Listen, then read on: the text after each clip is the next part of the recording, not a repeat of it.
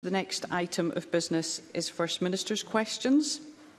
I intend taking both constituency and general supplementaries after question two, so please press during question two for such a supplementary, and I'll take supplementaries to questions three to six as they arise, so please press during the relevant question, and if we have any time in hand following question six, I'll take outstanding questions. And I call Douglas Ross question number one. Thank you, Presiding Officer. Last week I raised the crisis in Scotland's ambulance service. I said that the scandalous waiting times could cost people's lives. This morning, we all read in shock and horror about 65-year-old Gerard Brown, who died after a 40-hour wait for an ambulance. When the paramedics reached him, all they could do was pronounce him as dead. His body was still warm. His son Dylan said the hardest part to accept was that his father's GP had told him that if they got him, your dad would still be here. Just think about that. Being told if they got him, your dad would still be here. So what does the First Minister have to say to ambulance crews who turn up to try and save people's lives only to pronounce them as dead? What does the First Minister have to say to Gerard Brown's GP who said, this is third world medicine. And what does the First Minister have to say to Dylan Brown, who is grieving the death of his father, who should still be alive? First Minister. Well, firstly, my uh, condolences are with Mr Brown. Um, the individual cases that are reported in the media this morning obviously require to be fully and properly investigated, um, and it would not be uh, right for me to preempt uh, those investigations. But what is reported is unacceptable, um, and I am in no doubt about that. And Uh, as I said last week, our ambulance service is working under acute pressure right now, uh, largely due to COVID. Uh, I want to take the opportunity to thank our paramedics and technicians for the work they are doing in such difficult circumstances. While they are responding heroically to these challenges, I recognise that some people are not getting the standard of service that they should be getting, or indeed the standard of service that the Scottish Ambulance Service wants to deliver. That is not acceptable and I apologise unreservedly to anyone who has suffered or who is suffering unacceptably long waits. A range of actions have already been taken to address these challenges. For example, additional funding to support new recruitment. Uh, a number of additional actions are currently under active consideration. I'm happy to summarise these in further exchanges, but I can confirm uh, now that this includes consideration of seeking targeted military assistance to help deal with short-term pressure points. Uh, such military assistance is already being provided to ambulance services in England and of course we have had military assistance for other aspects of the pandemic over the past 18 months.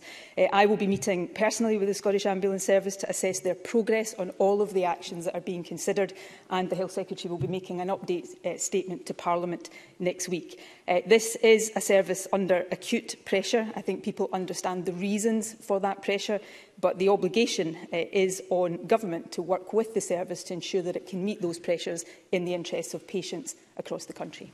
Douglas Ross. The First Minister says these cases will be fully and properly investigated.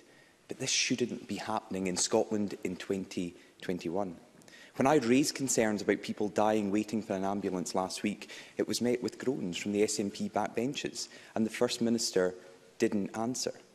Since then, every day we have heard of tragic, life-threatening waits for ambulances, like an 86-year-old woman who lay in agony on a hard kitchen floor for eight hours with a broken hip. Just this morning, Evelyn from Kilwinning called a phone-in to raise a 23-hour wait for an ambulance for her husband. She thinks that eventually, and these are her words, their luck is just going to run out. Last week, the First Minister wouldn't accept that ambulance service is in crisis. Surely the last seven days have changed her mind. Will she now accept that the ambulance service in Scotland is in crisis. First Minister. I do not challenge in any way, shape or form uh, the extent of the, the pressure uh, that is on our ambulance service uh, and indeed on all parts of our National Health Service. It is incumbent on me as First Minister with uh, all of my colleagues across government to support the service as it faces up to these challenges. These challenges are largely caused by the COVID pressure, which is increasing uh, the overall degree of pressure that our health services uh, are under. Uh, it is uh, my responsibility to deal with these challenges in Scotland, obviously, but these are challenges mirrored in health services across the UK and indeed many parts of the world because of the realities of COVID.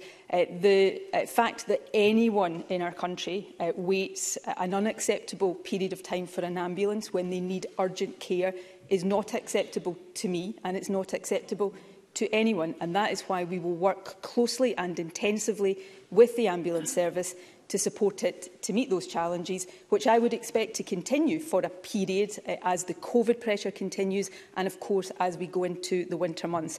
Um, I set out last week uh, some of the actions that we have already taken, uh, significant additional funding to support significant extra recruitment of paramedics and technicians in our ambulance service.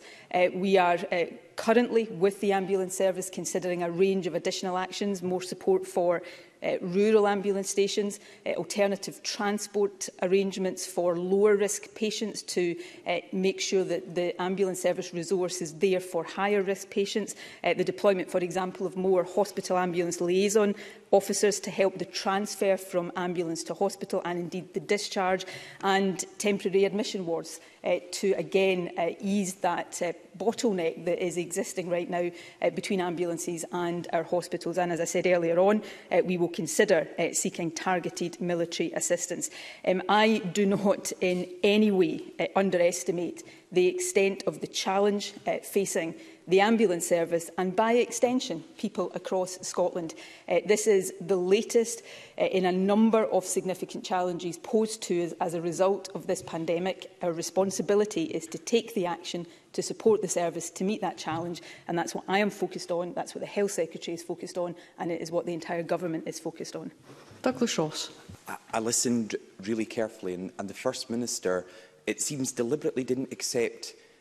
that this was a crisis. This is this, well, this was the second week in a row I have asked this, and it is important that we recognise this is a crisis because admitting it matters. So I hope the First Minister will stand up and admit it, because it then means that the government can start looking for help in tackling the problem. She's mentioned considering the targeted military assistance. That was a call from the Unite Union. And they're also asking for the ambulance service to declare excuse me, a major incident status, uh, and we support those calls. But what about the Scottish Government? Hamza Youssef's response is to tell people to think twice before they call an ambulance. Yeah. Think yeah. twice before they call an ambulance. That is dangerous and it is reckless. Yes. Will the First Minister apologise and withdraw those remarks on behalf of the Scottish Government? And will she tell people they should never think twice about calling an ambulance in an emergency? First Minister. Firstly, presenting officer, I think what people uh, are looking to me for and to the government for is the action to deal with the situation we face. I think that's more important than what we choose to call it. I am not trying in any way uh, to evade the reality that we are currently experiencing, and it is our frontline health workers who are experiencing it, probably the most challenging combination of circumstances that, or, or at least one of the most challenging combination of circumstances that our health service has faced since its establishment. So there is uh, no sense in which I am seeking to underplay that at all.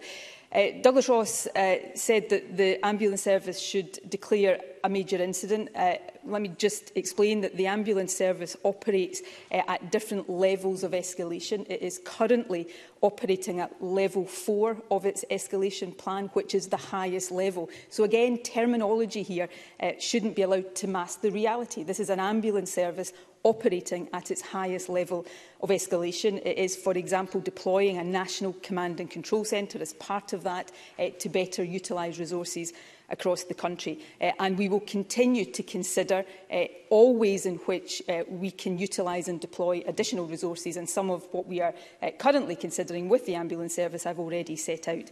Uh, let me finally turn to uh, the uh, comments of the Health Secretary. What, what the Health Secretary was saying uh, is things that Health Secretaries have said uh, for many times. I remember saying it myself when I was Health Secretary. I've seen comments from uh, ambulance services in every part of the UK uh, over the last few days saying exactly the same thing, which is uh, where people uh, require uh, intervention from the health service that comes would, would better come from parts of the service other than the ambulance service, then we should encourage them to do that.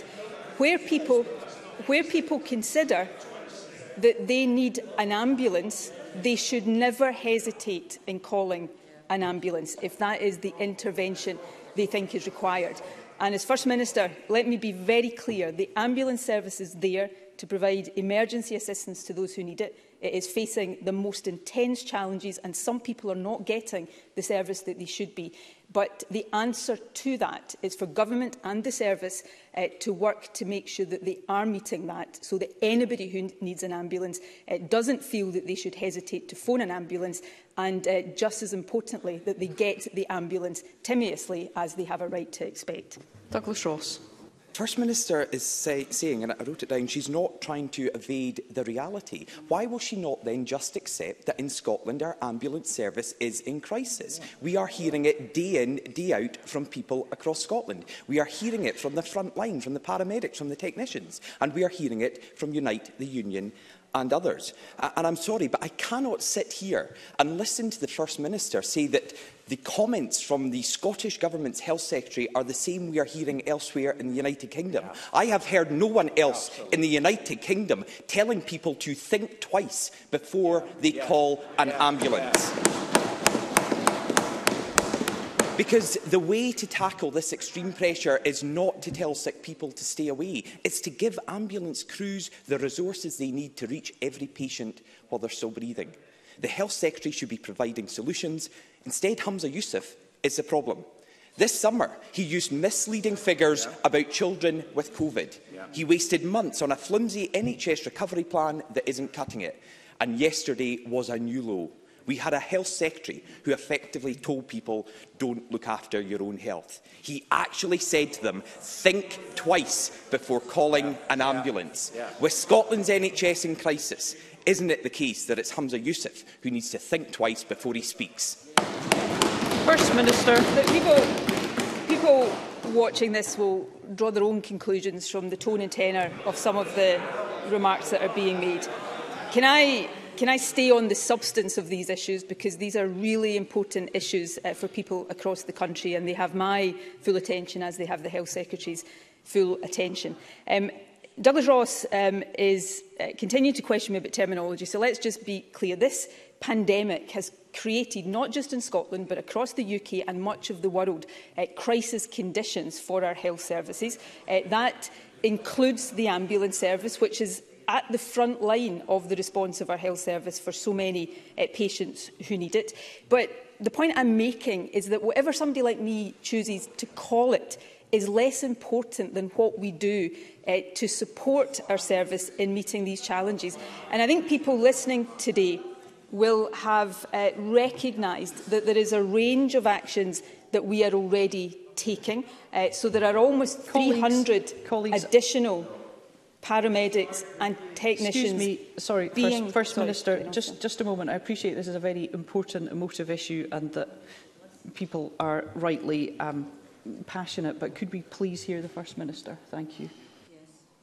There are a range of actions that have already been taken. Uh, so, as I was uh, saying, presiding officer, almost 300 additional uh, paramedics and technicians being recruited to help meet the challenge, uh, a, whole range of ways in which we are supporting the service. And while uh, in saying this, I am in no way uh, seeking to underplay uh, how unacceptable long waits are for anybody who experiences that. Of course, many uh, people who phone an ambulance, the majority of people who phone an ambulance uh, get an excellent service from the paramedics and the technicians who are providing that. Uh, we are considering a range of additional actions, and I've set out what some of those are. Uh, the Health Secretary will make a statement uh, next next week uh, to update uh, on those. Uh, these are matters... Um, somebody shouting at me, why next week? Because that will be the next parliamentary opportunity to make a statement. I am... Douglas Ross is saying, do it now. I am standing here right now setting out the things that we are doing. I, I and the Health Secretary uh, will be dealing with this over the course of today, tomorrow, the weekend, into next week for as long as it takes. So these are the steps that we are taking. We will continue to take these steps as governments right across the UK will be uh, doing similar to support their services. We are in the most challenging set of circumstances that our health service has faced. Uh, my job is to make sure we uh, support the service to rise to those challenges and that's what I will focus on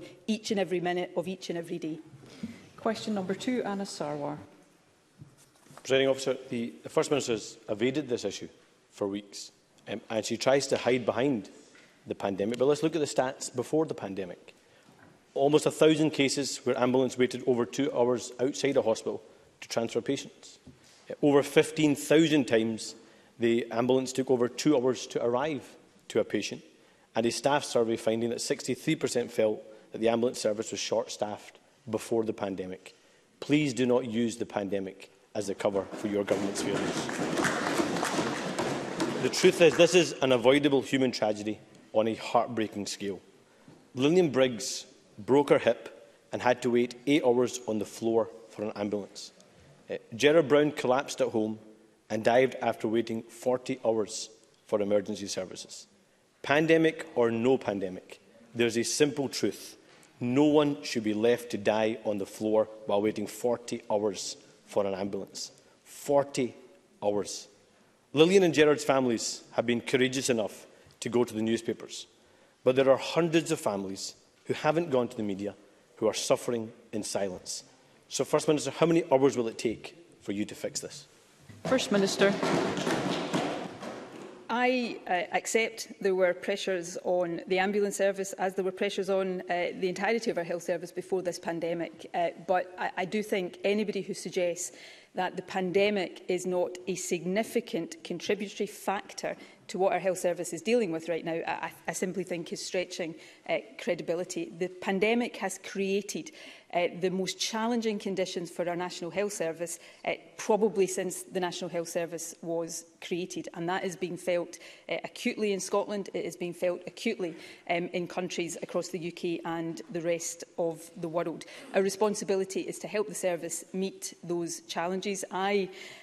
Um, I'm very clear in my mind it is not acceptable for one person, uh, let alone uh, more than that, to wait anything like the times that some people are experiencing right now. That is why we are taking the actions uh, that we are taking.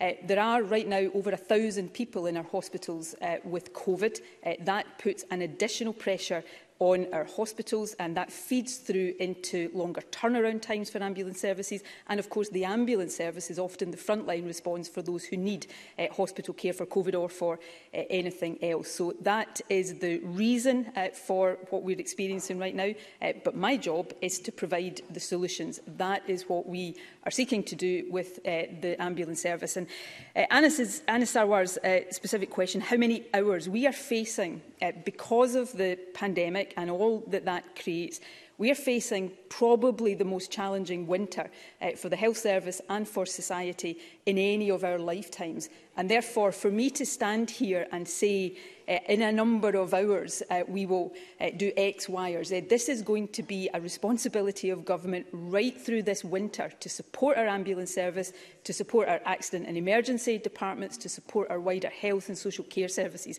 Every day over uh, this winter period, uh, that will occupy my time, it will occupy the Health Secretary's time and it will occupy the focus of the entire government.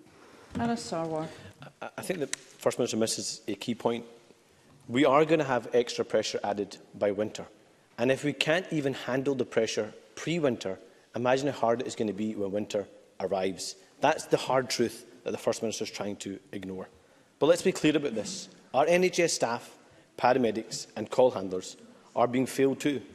They're the ones having to answer those heartbreaking calls and tell patients there won't be an ambulance coming anytime soon.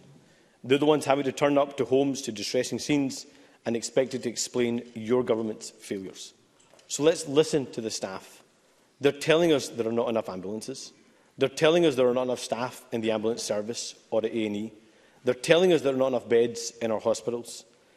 But it's not just patients having to wait hours for an ambulance. They're also having to wait hours outside a hospital in an ambulance. And things are so bad that the British Red Cross has been drafted in to deliver humanitarian assistance at Glasgow's flagship hospital. I know what the First Minister said about the role of the British Army. So will the First Minister listen to calls from ambulance staff and Unite the Union, who have called for a major incident to be declared, for pop-up wards and emergency departments, and for the British Army to be drafted in? When will that happen? First Minister. I said, I think in my first answer uh, during this session, we are actively considering the detail of a request for targeted military assistance. It's important that we uh, make that request in detail so that we know exactly what it is we are requesting from the military, um, and that is uh, currently uh, being prepared right now. On the issue of uh, the call for a major incident, as I said to Douglas Ross, again, we're, we're getting a bit lost in terminology here. The ambulance service is operating at its highest level of escalation. Uh, because we don't call that uh, major incident. It's called level four of their escalation, doesn't change the reality. And I would suggest that it is more important that we focus on the substance of what we are doing uh, rather than perhaps have uh, manufactured disagreements uh, over the terminology. On the issue of pop-up wards, um, again, I, I think I said uh, uh, be corrected if I'm wrong and didn't say this earlier on, presiding officer, but uh, I referred earlier on to the consideration that again is uh, underway right now uh, around temporary admission wards. Uh, why pop-up wards may not be appropriate because we're going into a winter period and that may not be the best conditions for patients. So we're looking at uh, an equivalent, which is temporary admission wards. So all of these things uh, that uh, we are being asked about today, uh, we are already taking forward. Uh, this is an incredibly challenging situation, uh, more so uh, for those in the front line. And as I said earlier on, let me repeat uh, my uh, deep gratitude to those who are working on the front line of our National Health Service uh, right now. Uh, but we will continue to take the steps uh, and provide the solutions. Uh, we all know what the problem is. We may have a disagreement about what the cause of that problem is. Uh, my job, working with others, is to find the solutions. And that is what I am going to be focused on for as long as that takes. Anna Sarwar. So you don't understand the urgency. You want to wait a week for a statement and then actions to follow that. You want to consider options about what happens with the British Army. How many more Lillian Briggs need to happen in the next week before we take urgent action? How many more Gerard Browns need to happen in the next week before you take urgent action? Urgent action needs to happen today, tomorrow, the day after, the day after, not wait a week for this government to wake up. So the First Minister says she's taking action, but for months her and her health secretary have been in denial. Things are getting worse. People can't afford to wait. And these problems are years in the making. 600,000 people are waiting on waiting lists for treatment. We have record-breaking A&E waiting times, and people are tragically dying waiting for ambulances. The First Minister likes to remind us that the buck stops with her. It does. So how many more families will have to suffer? How much more stress will our workers have to endure?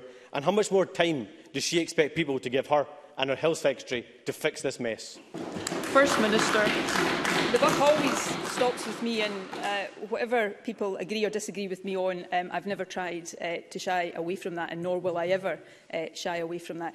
Uh, with the greatest respect to Anna Sarwar, um, you know, Government doesn't uh, simply operate when Parliament is sitting. I I'll be going back to my office after the session of First Minister's questions to, for example, finalise uh, the detail of the request for military assistance so that we can submit that uh, as, as quickly uh, as possible. Uh, we will be going back to uh, finalise the other additional actions we're taking, which of course are in addition to the actions that have already been taken. Uh, government is literally um, a 24-hour-a-day uh, responsibility, um, and we'll continue to uh, deal with these things uh, in that manner. Uh, I don't uh, shy away at all from how difficult this is. I will not be the only leader uh, of a government uh, right now that is dealing with these issues. Health ministers, uh, governments all across the world are dealing with these challenges right now. Our job is not, though, just to describe the problem. Our job is to provide the solutions, and that's what my government is absolutely focused on doing. Now move to supplementary questions, and I call Jenny Minto. Sorry, apologies, presiding officer. The UK government has now confirmed that it again intends to delay post-Brexit food and farming import checks. Once again, Scotland's vital food and farming sector finds itself paying a price for the Tories' extreme Brexit plans. Does the First Minister share my concern that this last-minute delay highlights that the Tory government has no real solution to the Brexit issues it has created and is just kicking the can down the road once again? First Minister. Um, yes, I, I think that is absolutely correct. Uh, we have been warning about the implications of not just Brexit, but a hard Brexit now for months and months and months.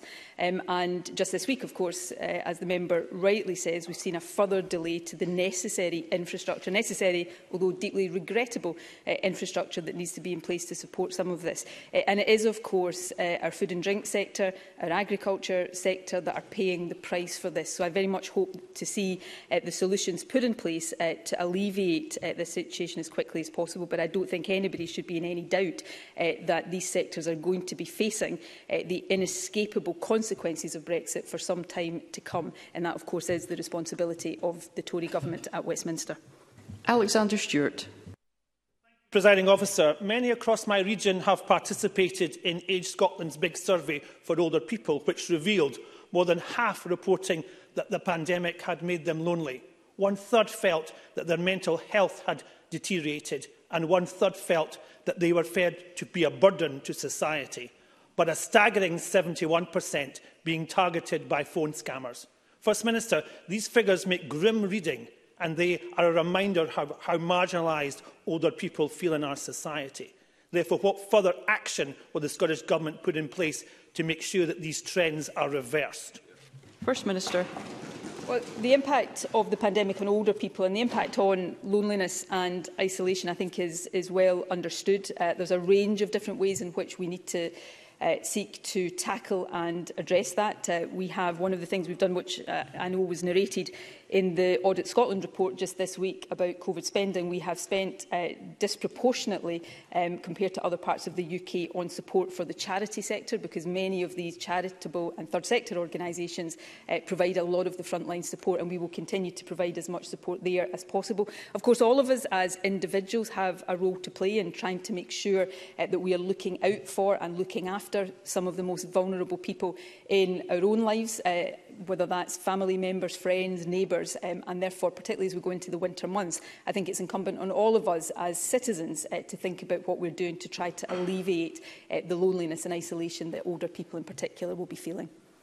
Michael Mara. Thank you, President Officer. In the last 24 hours, Unison members at the University of Dundee informed management that they will take five days of strike action starting in the first week of teaching of the new term. Proposed changes to the university pension scheme will hurt only the lowest paid of staff, disproportionately female workers, and could result in workers losing up to 40% of their pension. Will the First Minister personally intervene to bring parties back to the table to stop these workers being thrown into pensioner poverty and to avoid disruption to the education of a generation of young people who have already lost so much? First Minister. Uh, these are obviously matters for uh, universities, uh, which of course are uh, substantially government funded but independent institutions, but I would strongly encourage uh, them to get round the table uh, with unions uh, and with workers uh, in order to find solutions uh, that do not penalise uh, staff in the ways that have been set out, but also ensure uh, that there isn't disruption to education. So I will uh, unequivocally call on our universities and trade unions to get round the table and find uh, solutions. Ross Greer. Thank you, Presiding Officer. The Scottish Qualifications Authority yesterday published an update on the arrangements for next year's qualifications and assessments. It appears that some kind of provision for direct appeals will be maintained, which is welcome. Does the First Minister agree that any appeal provision must be free and we cannot return to the previous system whereby the SQA charged a fee for appeals, resulting in them being used disproportionately to the advantage of pupils at private schools versus those in the public sector?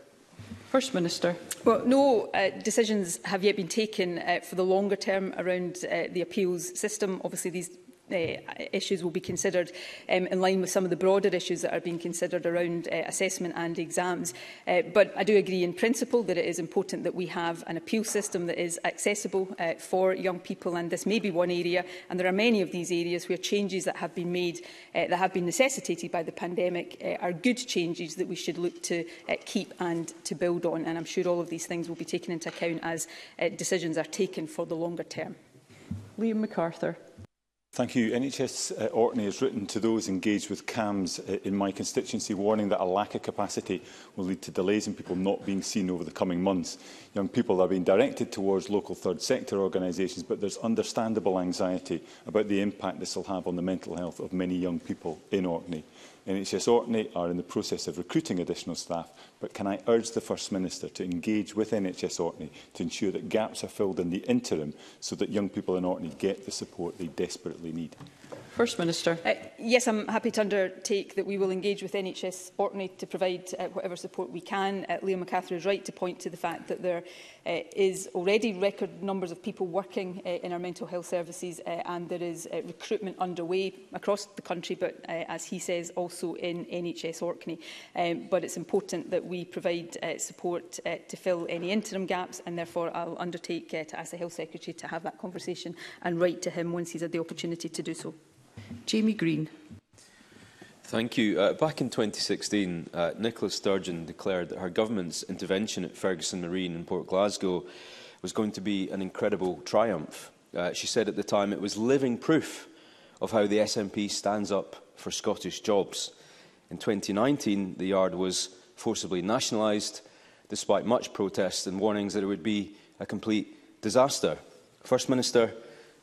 which bit of welding together Scotland's future ferry fleet in Romania is standing up for Scottish jobs. First Minister.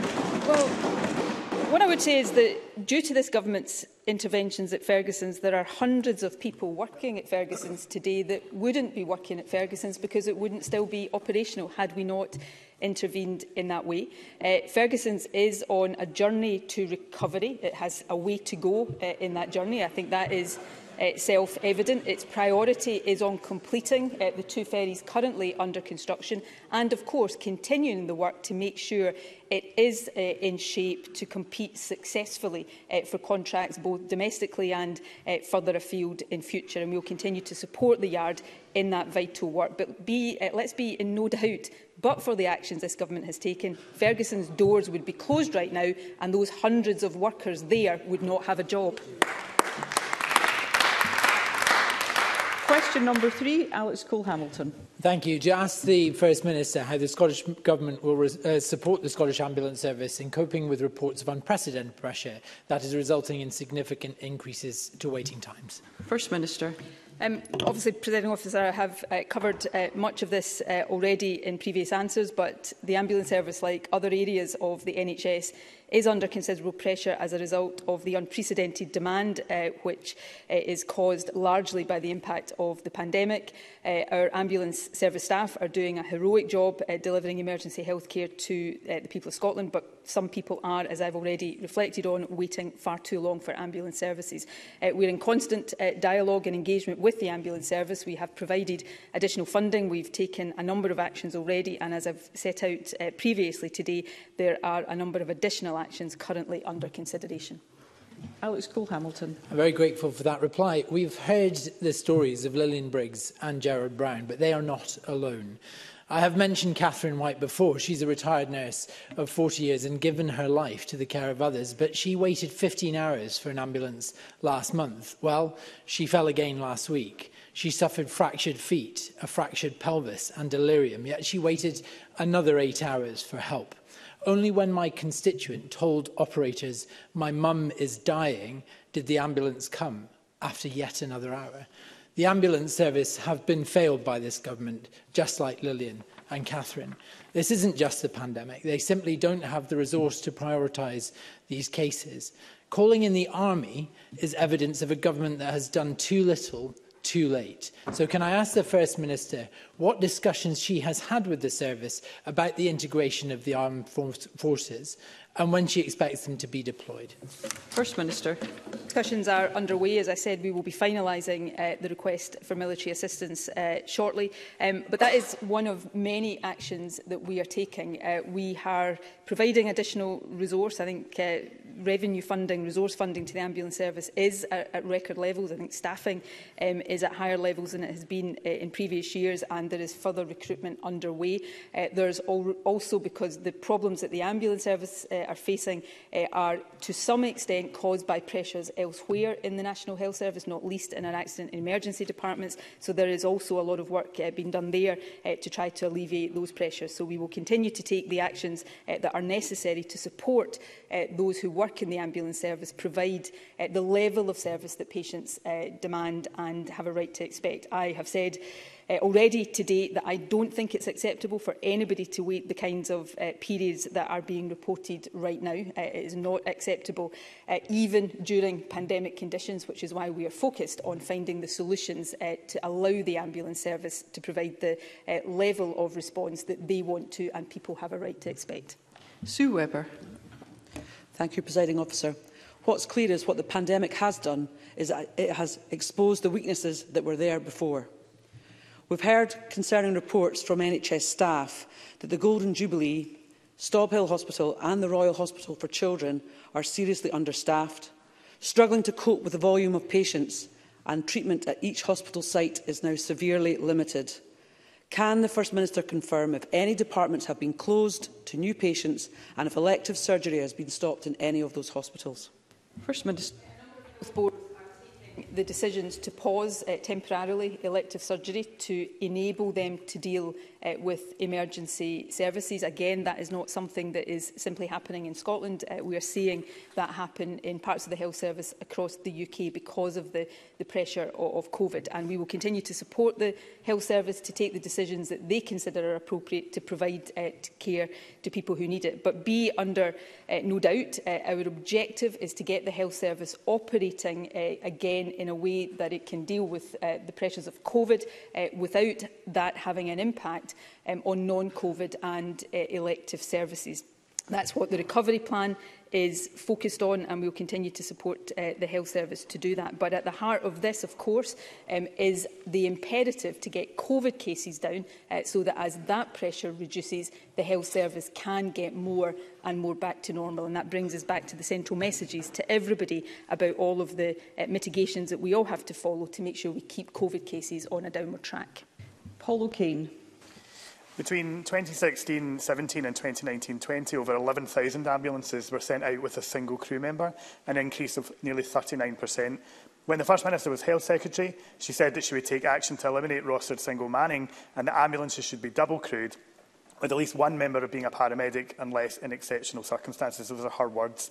In the midst of this crisis in our ambulance service, will the First Minister tell the Chamber how many ambulances have been single crewed since the start of the pandemic and why her government has failed to eliminate the practice as she pledged 13 years ago? First Minister.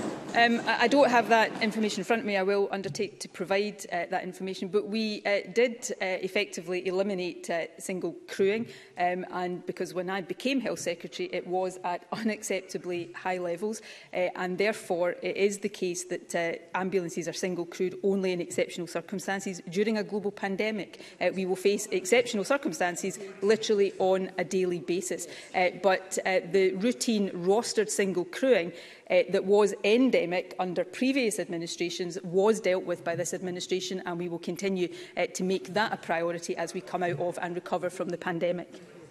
Question number four, Bill Kidd. Thank you, President Officer. To ask the First Minister whether she'll provide an update on the preparations for COP26. First Minister. But we're working closely with a range of partners to deliver a safe and successful COP26. Uh, reviews into Police Scotland's preparations, including a recent uh, report from Her Majesty's Inspectorate of Constabulary, uh, offered a high degree of assurance around the ability to balance business as usual policing with COP26 operations. Uh, the transport demand strategy is in place uh, and the COVID adaptation plan developed by Chief Medical Officers from the Scottish and UK governments will be published uh, shortly. I uh, had a, a meeting uh, yesterday with the United Nations Executive Director on climate change to consider some of the broader uh, issues around the COP26 negotiations. Bill Kidd. Uh, thank you, First Minister. the Conference for Youth has always been funded by the government of the UN member state hosting COP. So can I ask the First Minister what discussions he's had with the UK government regarding their decision not to fund the conference? And can I put on record my thanks that the Scottish Government has stepped in to ensure that the voices of young people who have been so important in pushing for change aren't lost? First Minister. Um, I don't I don't know why the UK government has decided not to fund the Conference of Youth. I do understand that's the first time the, the host nation has, has not done so, uh, but I'm not particularly interested in the reasons for that. I think it's important that the voice of youth is heard. Uh, therefore, I was pleased to confirm that the Scottish Government will fund the Conference of Youth, which brings young people from, I think, 140 uh,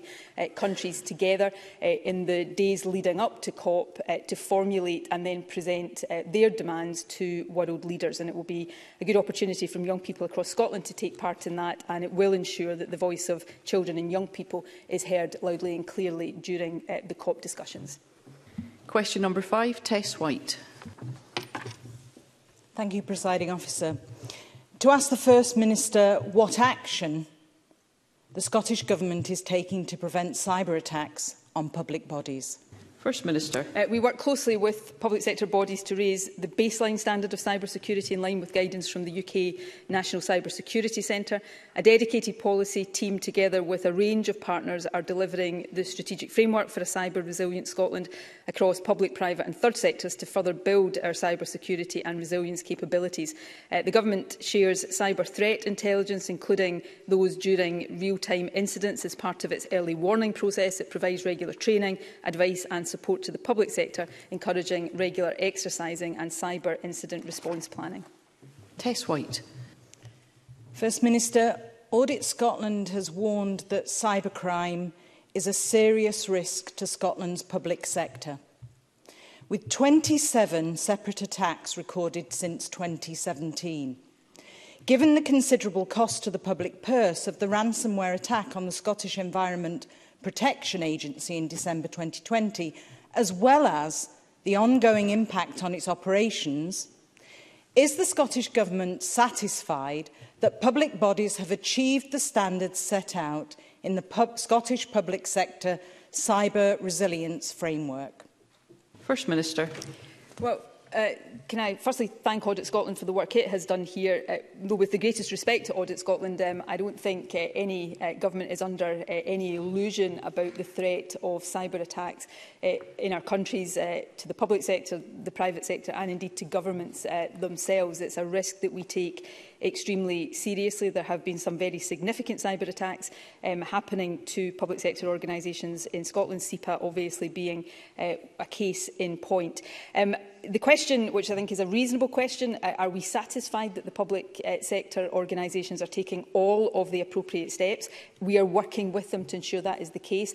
I, I think I would hesitate, uh, and I, I think probably every government should hesitate uh, to sound as if they are complacent about this because it is a real and present and ever-changing and evolving risks. So we must make sure that on a day-to-day, week-to-week basis, we are providing the protections and supporting the public sector to do likewise, and we will continue to do that.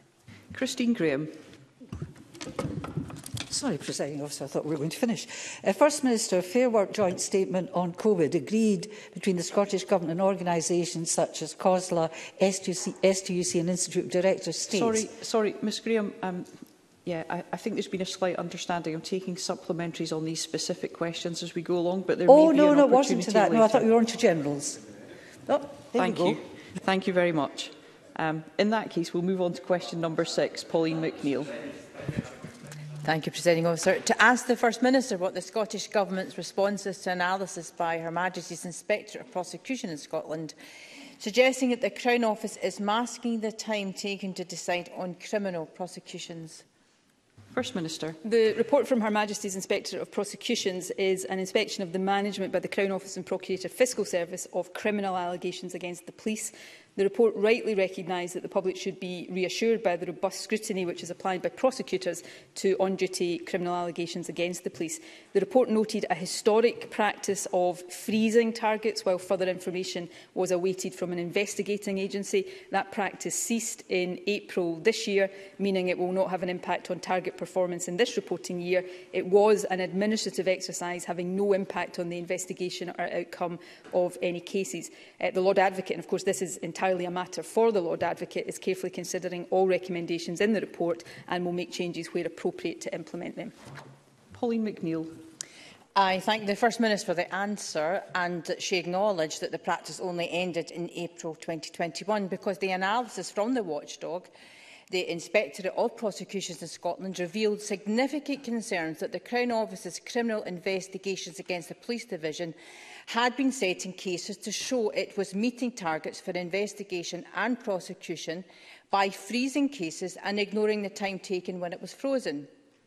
In another analysis by the watchdog last year, the resetting of key target dates also led to unacceptable delays in progressing sexual crime cases, which it said masked the true journey time of these cases. Uh, so it's a seriously concerning practice to find this out. And it does obviously look as if the Crown Office are trying to make the performance look better than it actually was. So I think it's a serious matter. I just asked the First Minister if she would join or agree with me that there must be no return to such a practice and that transparency is vital in our Crown Office and Prosecution Service to ensure public confidence. First Minister. Uh, yes, I do agree with that, and I'm sure the Lord Advocate, uh, where she here, would uh, fully agree with that as well. Uh, as I said in my original answer, this was an administrative practice. Uh, I, you know, I'm assured that it had no impact on the investigation or outcome of cases. Uh, often, uh, the Crown Office, in cases like this, but in cases generally, will require to have information from other investigating agencies. That might be sometimes the, the Health and Safety Executive, for example, and that has an impact on its ability to uh, pursue cases. But I think Polly McNeill is right in terms of what she says about transparency. These are matters for the Lord Advocate. I know uh, she will be considering uh, the report carefully, um, and I'm uh, certainly uh, willing to ask her to write uh, to Polly McNeill with more detail uh, of the action in due course that she intends to take in light of this report. Thank you. That concludes First Minister's questions. We will now move on to members' business, and I ask members to leave the chamber quietly. Thank you.